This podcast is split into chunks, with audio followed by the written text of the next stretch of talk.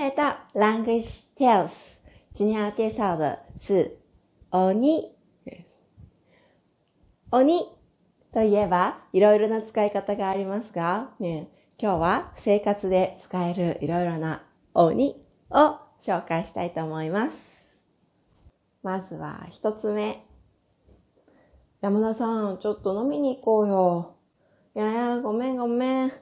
妻がこれで、これだから、うん、ごめん、今日はパスパス。ね、妻がこれで、これっていうのは妊娠してて、ね、ちょっと機嫌悪いから、怒ってるから、ね、ダメダメ、うん。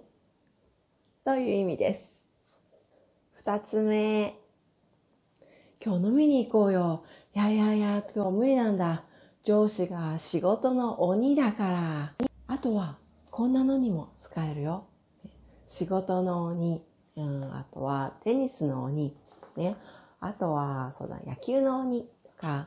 あとは、そうだ、勉強の鬼とかね。うん。いや、三つ目。この問題、すごい難しい。鬼難しいよ。とかね。他には、いやー、これ、かわいい。鬼かわいい。最近はいろいろな使い方もあって、鬼ってるとかね、もう使いも。例えば、この間、IKEA の棚買ったんだけど、もう組み立てが鬼ってる。とかね。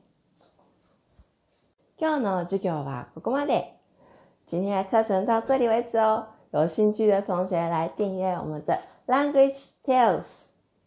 嗯，如果有什么意见的话，呃，很希望你给我一个呃留言或者是呢，まあコメントね、お願いね。ありがとうございます。